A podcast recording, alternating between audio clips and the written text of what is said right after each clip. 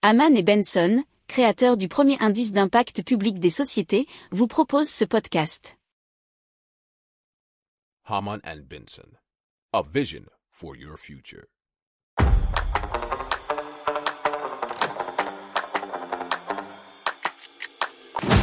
Économie, tech et innovation, hydrogène, énergie. Le journal des stratèges. Présenté par Boris Kahl.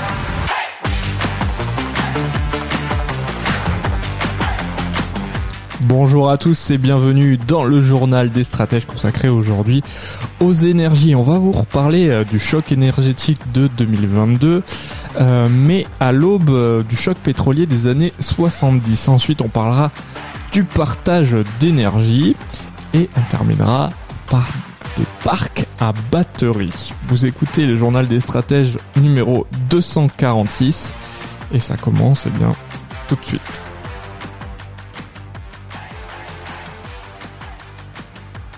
And Benson.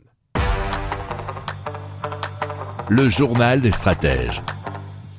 Et donc, on va reparler du choc énergétique qu'on connaît en ce moment en 2022, mais à l'aube du choc pétrolier de 1973. Mais surtout puisque les, les conséquences, les mesures et voir un petit peu ce qu'est-ce qui pourrait se passer. Donc, faut savoir que il y a eu plusieurs chocs pétroliers des années 70, mais là on va commencer par celui de 1973. Et donc à l'époque, plusieurs pays, euh, dont bien sûr la France, ont pris des mesures tentant d'atténuer les effets de cette crise, nous raconte westfrance.fr. Alors ces mesures ont visé à limiter la consommation de pétrole et ont servi deux objectifs. C'était à l'époque d'atténuer bien sûr les dépenses des ménages, mais aussi faire face à un éventuel embargo sur le pétrole, comme celui qui, a touché les États-Unis ou les Pays-Bas. Alors en France, à l'époque, il y a eu plusieurs mesures qui ont été prises, notamment la limitation de vitesse sur les routes pour les automobilistes, avec 90 km heure sur les routes, 120 km heure sur les autoroutes. Et ça a été prévu à ce moment-là par un décret publié au journal officiel le 3 décembre 1973. Alors ailleurs dans le monde, en RFA, République fédérale allemande, euh, au Danemark, aux Pays-Bas et en Suisse, il y a eu les dimanches sans voiture dès novembre 1973. C'est-à-dire que les automobilistes ne pouvaient plus utiliser leur véhicule, sauf exception, euh, selon donc des archives du New York Times cette fois-ci. Alors un an plus tard, en 1974, paraît un autre décret relatif à la limitation de la température de chauffage de locaux, puisque la température ne devait pas dépasser les 22 degrés que dans les locaux affectés à un usage autre que l'habitation. Euh, il y a aussi eu d'autres mesures, on va dire, plus anecdotiques. C'est notamment l'arrêt des émissions de télévision après 23 heures ou aussi des mesures qu'on pourrait qualifier maintenant d'écologiques, c'est-à-dire l'extinction des vitrines de nuit dans les commerces. C'est aussi donc euh, une époque où on a fait la chasse au gaspillage. Alors dans les années 70, le Royaume-Uni euh, prend euh, lui aussi des mesures d'économie d'électricité. Vous les- allez voir, c'était un peu plus ra- drastique. Pour les deux dernières semaines de décembre, la plupart des industries, les magasins et les bureaux n'auront droit qu'à 5 jours d'électricité. À compter du 1er janvier, leur consommation d'électricité sera limitée à 3 jours par semaine. Certaines industries grosses consommatrices d'électricité devront réduire leur consommation de 35%, et c'était dans un article de Le Monde du 15 décembre 1973. Et donc, comme on vous explique souvent que l'économie et l'énergie sont très liées, même beaucoup plus que ça, si vous avez l'habitude de nous entendre, eh bien, euh, les conséquences économiques de tout ce qui s'est passé, aux États-Unis, la croissance s'était effondrée.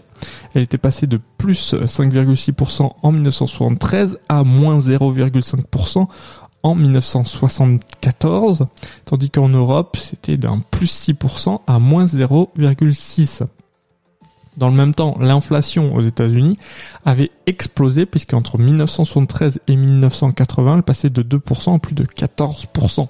En France, l'inflation était de 6,2 en 1972 et elle ira jusqu'à 13,8% en 1981. En France, la dette de l'État a commencé à s'envoler à cette période-là, en grimpant de 8,1 à 13,8% du PIB entre 1974 et 1979. Vous voyez bien que en plus de 40 ans, elle a augmenté de 100%. Et euh, l'ère du chômage de masse a aussi débuté à ce moment-là, avec un taux qui est passé de 3,3 à 8,7 entre 75 et 1987.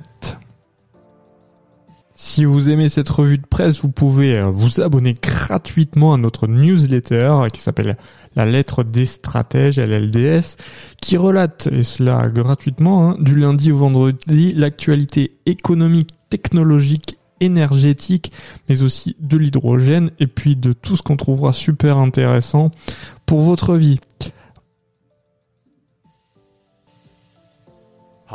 Benson le journal des stratèges. Allez, on va partir en Belgique et, plus particulièrement en Wallonie où euh, le Parlement wallon vient d'autoriser le partage d'énergie au sein d'un même bâtiment où vient une communauté d'énergie. Alors, euh, ils se sont réunis en séance plénière et ont approuvé un projet de décret qui introduit les notions de clients actifs et de communauté d'énergie sur le marché régional de l'énergie. Donc ce texte conduira à terme à une multiplication des plages horaires pour la consommation énergétique avec des incitants à consommer davantage quand la production de renouvelables est la plus forte et aussi quand la demande est plus faible. Alors concrètement, le projet de décret nous dit la RTBF, insère dans le droit wallon la possibilité pour le client final d'avoir le choix d'accepter ou non l'installation d'un compteur communicant ou l'activation de la fonction communicante. Le texte prévoit la possibilité pour les consommateurs de participer à des activités de partage d'énergie au sein d'un même bâtiment ou via une communauté d'énergie et d'échanger de l'électricité de pair à pair. Alors c'est un peu nébuleux comme ça, mais vous voyez bien l'idée, c'est vraiment de s'échanger de l'énergie en passant euh, d'un client ou d'une personne à une autre et beaucoup moins par une entité ou une société. Donc on verra ce que ça donnera. Et bien sûr, on en reparlera dans le journal des stratèges.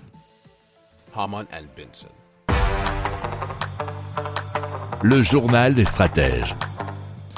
Allez, on va vous parler euh, d'un problème qu'on a très souvent avec l'énergie, c'est bien sûr le stockage, puisque l'énergie pour la plupart c'est du quasiment minute et c'est presque difficilement stockable ou transportable. Et bien ici on va vous parler de la Belgique de Bastogne qui a dans son zone industrielle inauguré un grand parc constitué de 480 batteries capables d'emmagasiner la consommation quotidienne de 4000 ménages, ce qui permettra donc de stocker et de libérer l'électricité en fonction des besoins et des ressources disponibles sur RTBF.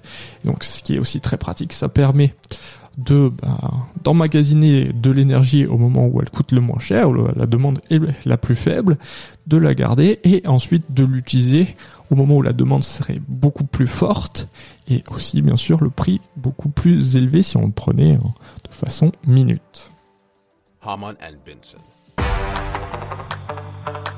Le journal des stratèges.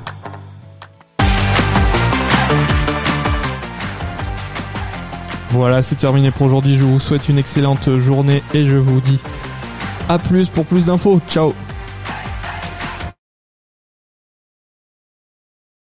Pour approfondir ces sujets, abonnez-vous à la newsletter de Haman et Benson et écoutez nos autres podcasts que vous retrouverez dans les notes de l'émission ou sur notre site internet.